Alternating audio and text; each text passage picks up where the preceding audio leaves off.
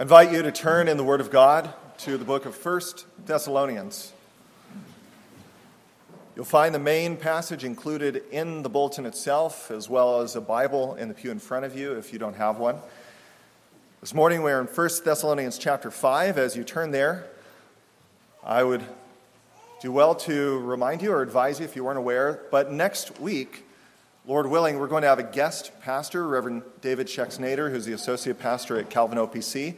He has preached for us a number of times, and he has commented on how each time he comes here, he's received a very warm welcome.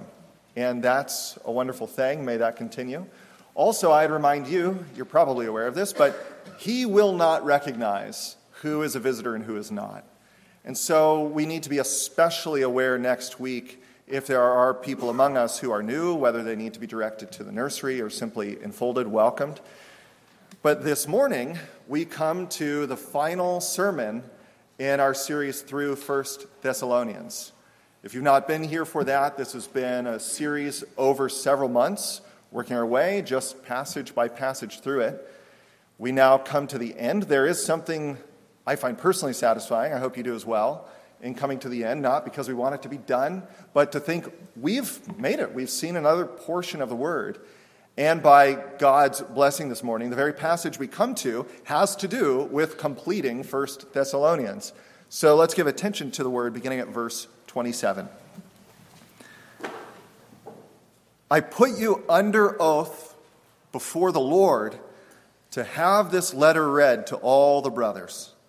The grace of our Lord Jesus Christ be with you. Let's ask for that grace to be at work even now. Our Heavenly Father, we thank you this morning for setting aside time for us, allowing us to be here and appointing a time for us to hear your word read, proclaimed, applied. And we ask that you would cause it to bear the fruit you desire. Lord, we don't profess to know perfectly how you would work only that you work good. And we ask for your blessing in us and through us. For we pray in the name whose name is always yes and amen, that of our Savior Jesus Christ. And all God's people pray. Amen. Now, maybe you have not been here through some or all of this series, or maybe it would simply be helpful to have this reminder. But there is an overall tone to this epistle. If you read it this afternoon, you would come upon the same thing. The overall tone of this epistle is one of very intense affection. You have missionaries, Paul, Silas, Timothy, who were only in the city of Thessalonica for a short while as they planted this church. Then they were forced to flee for their very lives. They were being persecuted. And they now are spending time elsewhere. It's some six months, maybe a year later. And they are writing to make it clear to those people they left behind we love you and we would like to be with you. And that love that they have is not of themselves, it is an outworking of the gospel of Jesus Christ. Ordinarily, you would not have expected Paul, Silas, and Timothy to show love to the Thessalonians, who are predominantly Gentiles. Paul, Silas, and Timothy are not, they are Jews. And here, the Lord is moving through this epistle to show love to this young church. In some ways, that makes the last words all the more striking. Notice what he doesn't say. He doesn't just say, Would you please read this letter to all the church? I'm, I'm confident that you will. But he uses the strongest possible obligation. He lays upon them these words I put you under oath before the Lord. I put you under oath before the Lord. He is calling on God to be both witness and judge if the ministers and elders of this church to whom the epistle has been entrusted fail to heed the command. Now, consider the command itself, as it says, have this letter read to all the brothers. And why does it say, have this letter read? And not simply, let them all read it. Make a bunch of copies and have them all read it. Why is it have this letter read. I wouldn't be surprised and I wouldn't fault you if your first thought has to do with illiteracy. And that certainly is a factor. Arguably, between 30 and 70% of the congregation would have been unable to read this letter themselves. In the ancient world, reading was very frequently, most often, in fact, a community exercise. A person reads to others who are present. This changes our view, by the way, of what the Bereans, the next town over, were doing. When it says they searched the scriptures daily to see if what the apostles had said was true. Sometimes we imagine them going back to their houses, opening up their Bible, and searching. But they would not have even had a copy of the Bible, any one family. That would not have been common. So rather, they would have gone back to the synagogue and in groups would have heard different people read passages, and then they would have entered into discussion, conversation about that. This understanding would have been communal. So, certainly, illiteracy is a factor. I don't believe it's the factor. And I draw your attention to the Lord's appointed means, his primary means throughout all of covenant history for revealing his will and applying the grace of his word. From ancient times, for about a thousand years, all the way up to the time of the apostles, the custom was for God's people to assemble together, and there would be a person who would read a passage, and then it would be explained and applied. And you find this, for instance, in Nehemiah 8, where it says that the priest Ezra reads the law before a huge gathering of people in Jerusalem. Thousands of people hear a large segment of Scripture. Now, in that time, they're obviously not having the advantages of a microphone as I do. So then it says in that passage that the crowd separated into groups, probably of several hundred, and individual priests went among them and then basically preached what had been read. They applied and they explained the things that had been read. Then you look in Jesus' ministry, he's not inventing what he does in his first sermon. He's carrying on a tradition that had persisted for hundreds of years. In the book of Luke, in chapter 4, it says that Jesus read from Isaiah 61 and then explained and proclaimed and applied what was there. When Paul is calling to have apostolic teaching communicated among all the brothers, the imagery here is of the gathered assembly, not unlike this not simply go by yourself. And this has to do with the Lord's wisdom and will that his primary way of working graciously through his word is not individualistic. There are tremendous blessings in individual study, but his primary way is through the communal gathering of his people. It is an act wherein we all together hear and receive. And it's within this view of things that the Holy Spirit is doing something this morning. He is impressing upon us, individually and as a congregation, a solemn set of duties. The very language, the fact that it's calling for a vow before the Lord, this is solemn. And the duties that he's calling us to here are pretty simple. He's calling upon the officers of the church, the elders, the ministers of the word, to ensure that the whole counsel of God is heralded, not just portions. And likewise, you, the people of God, have a solemn duty to hear. All of us need all of it, not some of us need some of it. And why is that? It's exactly what's described in verse 28 that the full measure of the grace of Jesus Christ would belong to all of us. There is grace to be found even in a small portion of the word. And yet, to receive all the counsel of God is the most gracious blessing that we could have this side of glory. And so, it's with these things in mind that the Lord is going to guide us this morning by way of three main headings, and I'll announce each of them as we come to them. But they're basically these. First, we need to see and be reminded what are the main temptations not to give the whole counsel of God? What are the main temptations to withhold part of the word? And then, secondly, why is it that the apostle desires all of 1 Thessalonians to be read. And you'll come to see it has to do with the same reasons we desire all of the word to be familiar. And then finally, by way of conclusion, we'll consider together practically how are we going to seek to do that here? How do we uphold a whole knowledge of God's word? So, first, the first main heading consider with me simply the temptations that would have been upon them. And I don't think it's too strong to say that there were temptations to withhold part of the word. The fact that the apostle uses such a strong command, he gives them a charge before God. He knows that elders and ministers in Thessalonica might feel tempted to withhold part of this message. And the same is true today. There are parts of this very epistle which, when I came to them, I felt a little bit uncomfortable bringing these things. And maybe you who sat here for some of it, you felt a little bit uncomfortable too. Why is it that in any portion of Scripture, ministers of the word or elders might want parts to be held back from public consumption? Two main reasons that I lay before you. There are many, but these I think are the two that are perennial that we have to be on guard against.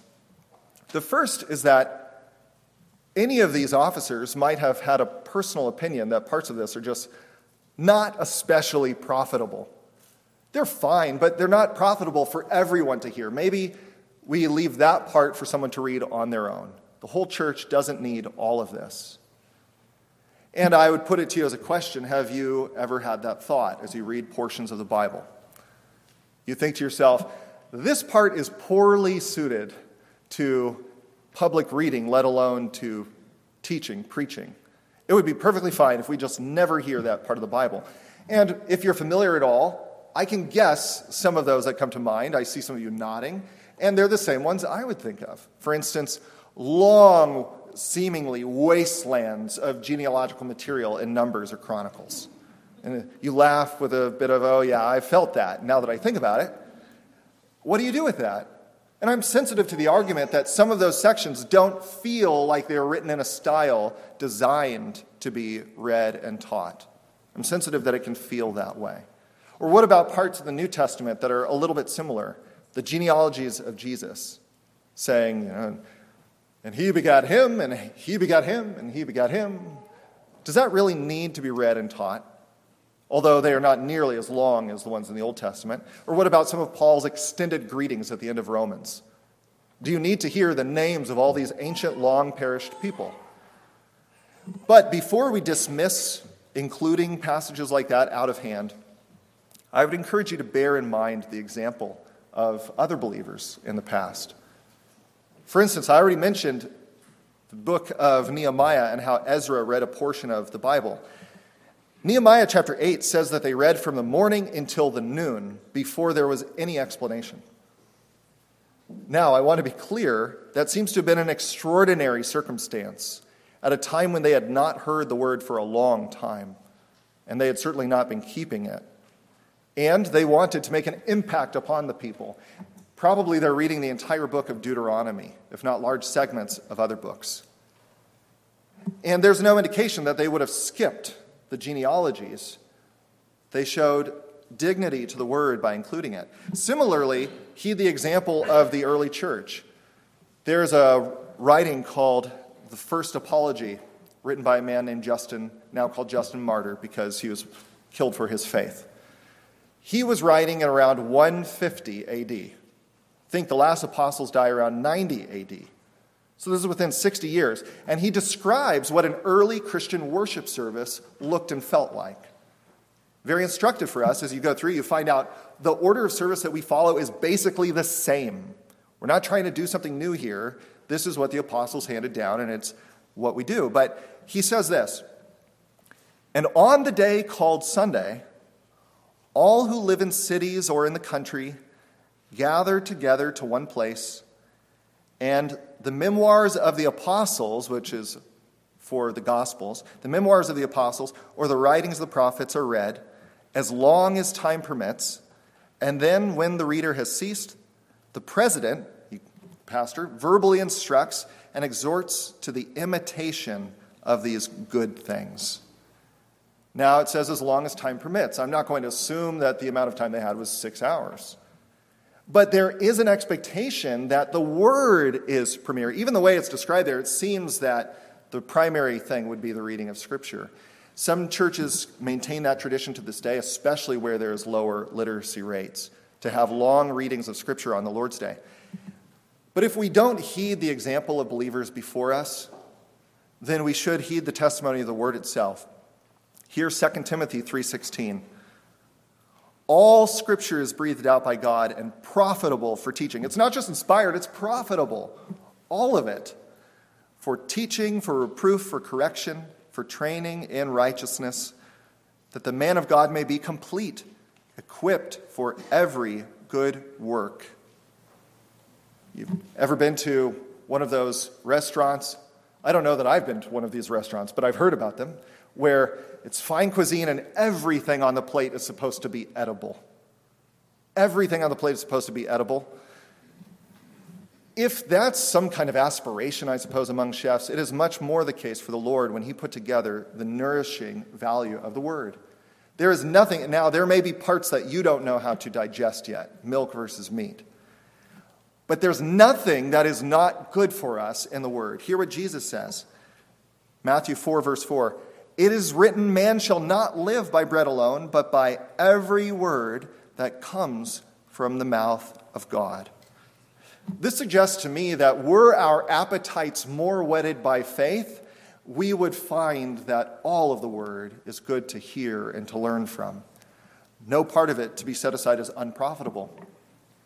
The second temptation is perhaps more insidious, and it's to stand in judgment over apostolic or prophetic teaching and to determine for ourselves this part, even if it's true, it's too divisive or it's too offensive to bring forward at this time. And so the ball gets kicked down further and further. We're not going to deal with that at this time. Or maybe we shouldn't ever deal with that in a public setting, maybe in a private setting.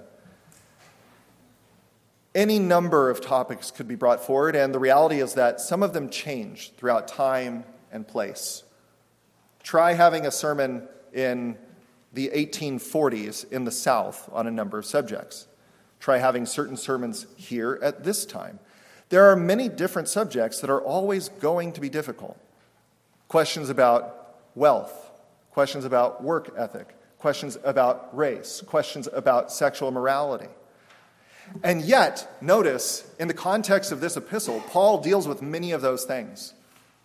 And then he says, all of this is to be read. There was very likely a fear that calling out in the way that Paul does the fact that some people are being lazy and need to get their act together, that's going to offend them. Let's just be patient a little longer, talk to them privately. Now, I want to be clear this is not a justification for ministers to go beyond the word in speaking in a lewd way or in an unnecessarily inflammatory way. But if the Lord has chosen to speak hard things, it's Him bringing that message. There's a minister, a notable figure in the 20th century, J. Gresham Machen, who was one of the founders of the denomination that Reverend Schexnayder belongs to, the Orthodox Presbyterian Church. His name was J. Gresham Machen. And he made this comment because he had been asked not to preach on certain things. He says, Men tell us that our preaching should be positive and not negative, that we can preach the truth without attacking error. But if we follow that advice, we shall have to close our Bible and desert its teachings. The New Testament is a polemic book almost from beginning to end. Polemic means to make an argument, to enter into a kind of combat. Now, it's a combat out of love. The goal is never to stand up here and be cruel. But God speaks hard things in love. Sometimes we're tempted then to hold back and to not address those things. These are the main temptations. I think more could be added. For instance, that some of what Paul says is just hard to understand. And if you've ever felt that way, you're not alone. Peter, in one of his epistles, says exactly that. He says, Much of what Paul said is hard to understand. People twist it against themselves. More could be added, but the point here is simply to lay that these are temptations we have to guard against. What then is the positive reason? Why does the Apostle Paul want the whole church to hear the whole epistle? And by extension, why does the Holy Spirit want all of us to be familiar with the whole counsel of God revealed in the apostles and the prophets? This is our second main heading. And this has to do with the solemn duty that we have. The duty is on both sides, by the way. I have a solemn duty, as do all ministers of the word, not to clip off portions. The elders have a solemn duty not only to make sure that certain things are not said, but to make sure certain things are said. But then there's a duty on the part of God's people to be receptive to hear, to be like Samuel who says, I hear, O Lord. Your servant hears. We all have a calling to listen, not to the parts we like only, but to all which the Lord would say. Why is that? The first reason is very simple. Turn with me back to chapter 2 and look there.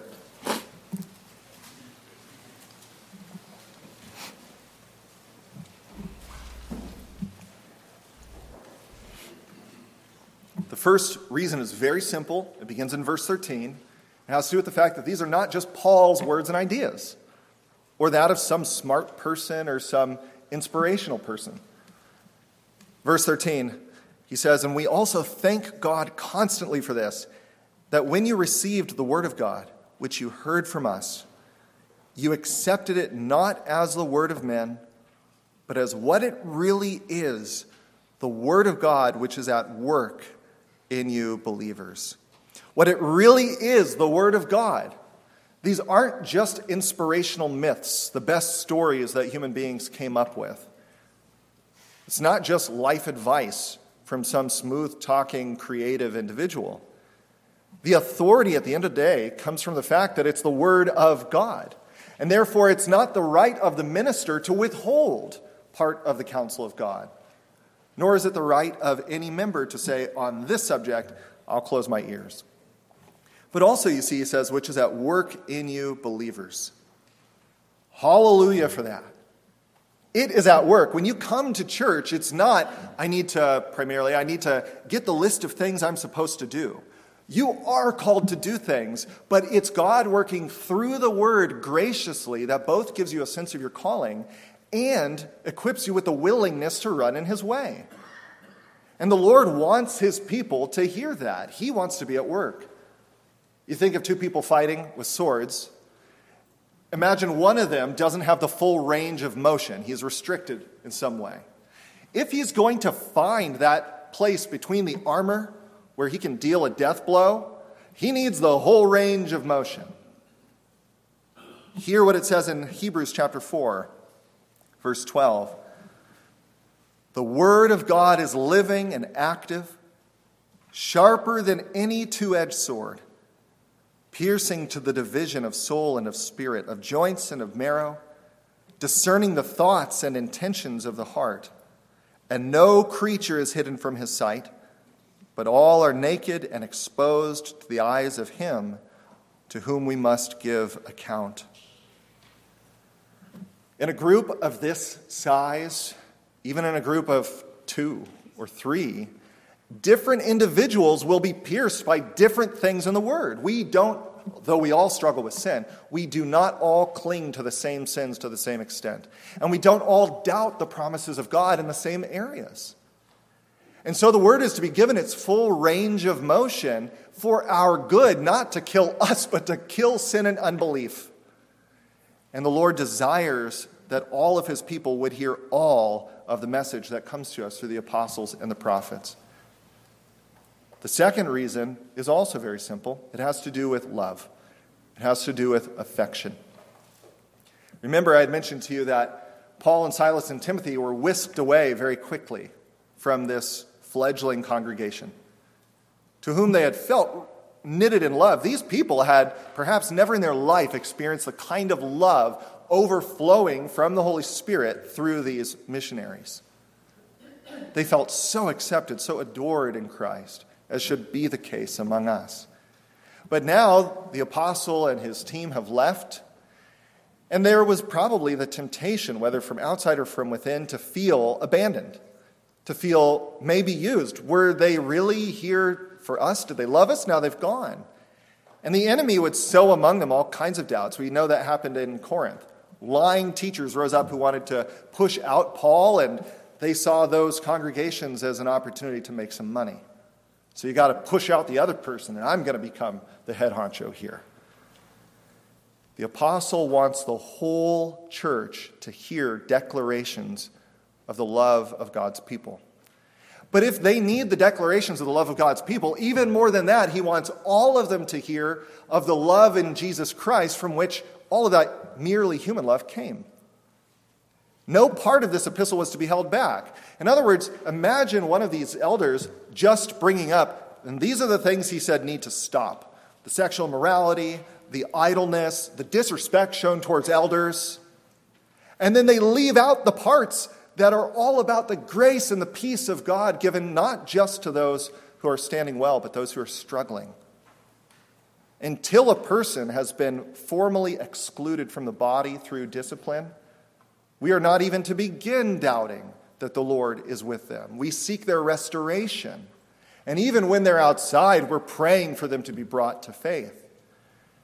He desires that the love of Christ would overflow to them. That's what he says in chapter 2, verse 4, where he says, Just as we have been approved by God to be entrusted with the gospel, so we speak. It's not about our love, it's about the love of Christ. And that then brings us back to verse 28. Look with me. The grace of our Lord Jesus Christ be with you. The fullest measure of the grace of Christ is experienced when we have the fullest measure of the counsel of God. When we understand both our acceptance and what we are called to in Christ. And so we've seen together this solemn duty. By way of conclusion, I want to do basically two things. One, I want to lay upon you just a little bit more the weight of this. And then out of that, to lay before you an encouragement of how we can make sure, or at least try to make sure, that these things happen here. First, regarding the weight of this, I invite you to turn to the book of Acts to chapter 20.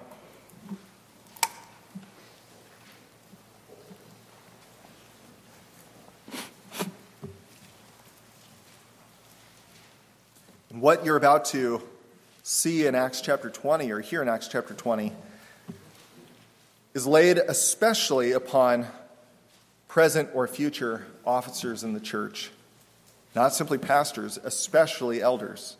There are more of them. Acts chapter 20, verse 26, here Paul is speaking for the final time to the congregation in the city of Ephesus. And he addresses the consistory, the pastors and elders there. Verse 26, he says, I testify to you this day that I am innocent of the blood of all. Do you ever think about the fact that blood guilt stands over those who are responsible for ministering the word? A responsibility to the Lord for the lives of others? Not only spiritually, but we think of the future resurrection who will stand? And on what grounds is a minister guilty or innocent? Verse 27 For I did not shrink from declaring to you the whole counsel of God. I did not shrink from declaring to you the whole counsel of God. And so I exhort you, strive and pray that the Lord upholds you in that. Not to shrink from declaring or desiring to have declared the whole counsel. And not over time to become satisfied with a shrunken ministry of the word. It probably would not happen instantly, it would happen over time. As we seek to placate itching ears, and the word warns of exactly that itching ears, desiring to hear what would please them. And so we are to beware. And look what it says in verse 28, the admonition. Pay careful attention to yourselves and to all the flock in which the Holy Spirit has made you overseers, to care for the church of God which he has obtained with his own blood. I know after my departure, fierce wolves will come in among you, not sparing the flock. And from among your own selves will arise men speaking twisted things to draw away the disciples after them. One week or two weeks into being the senior pastor here, my goal is not to make you suspicious of me. But on the other hand, did you not just read, men from among you will rise up? And do you think they're going to put on a really obvious wolf hat. The danger will inevitably come in churches from men whom we seem to trust. And that doesn't mean doubt everything, live in constant, you know, dominated by suspicion. But it means be diligent. Don't ever create the occasion where we could go down that path where we're okay with the whole counsel of God not being held up. How do we do that? How do we have structures in place to try to ensure this? And I say structures beyond just the desire. We do need the desire for all the word. It's not going to happen if the congregation doesn't desire that. My own choice to be here is in part influenced by what I have experienced of a congregation who, for years, has wanted, seemingly, the whole counsel of God. I've never once, ever, though I've said, I wish I said certain things better and clearer, But I've never once heard anyone, whether an elder or a member of this church, say, you shouldn't talk about that. If it's in the Word, it's on the field, and it has to be dealt with. But beyond the desire, what do we do? And I'm going to suggest that we maintain two things. They're not the only ways to do this. But the first is that we continue to have expository preaching of whole books of the Bible. Expository preaching of whole books of the Bible, particularly the New Testament books. By their very structure, the way they were written, the genre of those books is designed to be heard in full.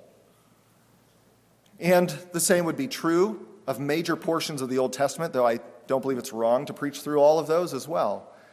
There are ways to do that poorly that dry up a church and can hurt it, but the desire to do it well should be present. Over the past five years, we have gone through 12 books in their entirety six from the Old Testament, six from the New, and a number of other books in large portion. It should be our desire to continue that, to intersperse that, not to grow weary and not to presume what's in there or to read ahead and say, oh, maybe we can skip this passage. There may be parts where I or another minister, the best we can do is say, I don't know what this part means, but let's hear it and let's speak about the things we do understand. Many times I've opened commentaries, a commentary that was described as the best on a given subject. And I needed a burning question answered, and I turned to that section to hear what does this preeminent scholar of the word have to say? And they say, Regarding this passage, I do not know. and they just move on. And there, that doesn't mean it doesn't have value or that the Holy Spirit won't even work through the reading. This is one of the reasons why it can be okay to read a larger portion than what is preached. And yet the Lord uses it. The second way that we do this is through the continuance of catechetical preaching. Catechetical preaching is simply this it means to answer the word, catechesis, comes from roots that basically mean to answer questions. What are the FAQs, the frequently answered questions of Christian doctrine? Rather than letting any one minister decide, the church has seen fit from ancient times to come up with summaries. These are the things we all agree need to be addressed. And aside from the Apostles' Creed, the other ancient ecumenical creeds, our churches have for centuries and centuries used the three, the so called three forms of unity. Children, if you're not familiar, the three forms of unity, we call them that. They're forms because they have a certain shape. And they're called the forms of unity because they help unite us in our understanding of what the Bible teaches. And there are three of them the Heidelberg Catechism, the Belgic Confession, and the Canons of Dort. None of these stand over the Scripture. But their function is to gather together in simple language what do we believe on the whole counsel of God? And our church order binds the ministers and elders of the church in these words. It says that ordinarily and sequentially, ordinarily means something like a majority, right? Whether it's 51 or 98% of sermons, different churches do it differently.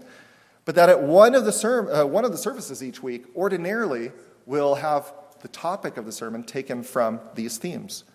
So that the minister is not free to choose whatever he likes through most of the year. There are some ministers who are exceptionally gifted and balanced, and they can do that well. My point is not to say that they are all unfaithful, but it is to say that arguably history has taught us we should not skip around for the majority of the year.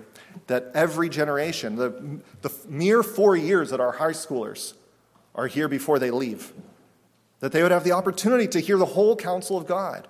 And I would lay an exhortation especially upon parents with children between the ages of 13 and 18. I know that it's simply not feasible for some of you to be present at both services or at an evening service. My point is not to lay a burden on someone where there's a genuine inability or where it would create tremendous strife in the home. But it is an encouragement find ways, especially for your children, to be present at both. Find ways for that to happen. And at times we will seek to switch. Our plan in September, the consistory has requested that in September we'll begin for the first time in a long time to have the catechetical series be in the morning. This is to maximize for a season the advantage of the whole church understanding the whole counsel of the Lord. Remember the reason, verse 28 again. It is to have the fullest experience of the grace of Christ. Grace is not a thing we can deserve. It's not a thing we can coerce, but it's a thing promised to us in Christ. Why don't we ask even now for the Lord to give it to us?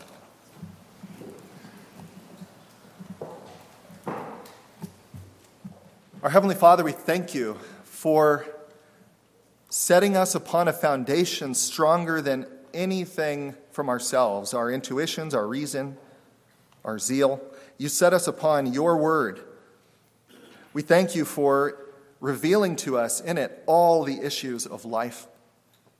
We ask that you would give us patience to seek from your word those things which you say. We ask that you would help us to always inhabit an attitude of faith seeking understanding.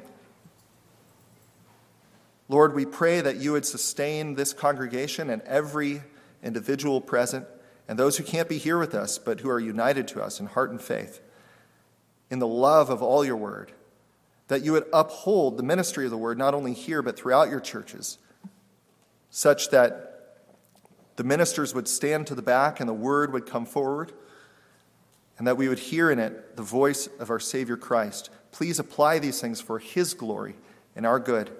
For in Jesus' precious name we pray. Amen.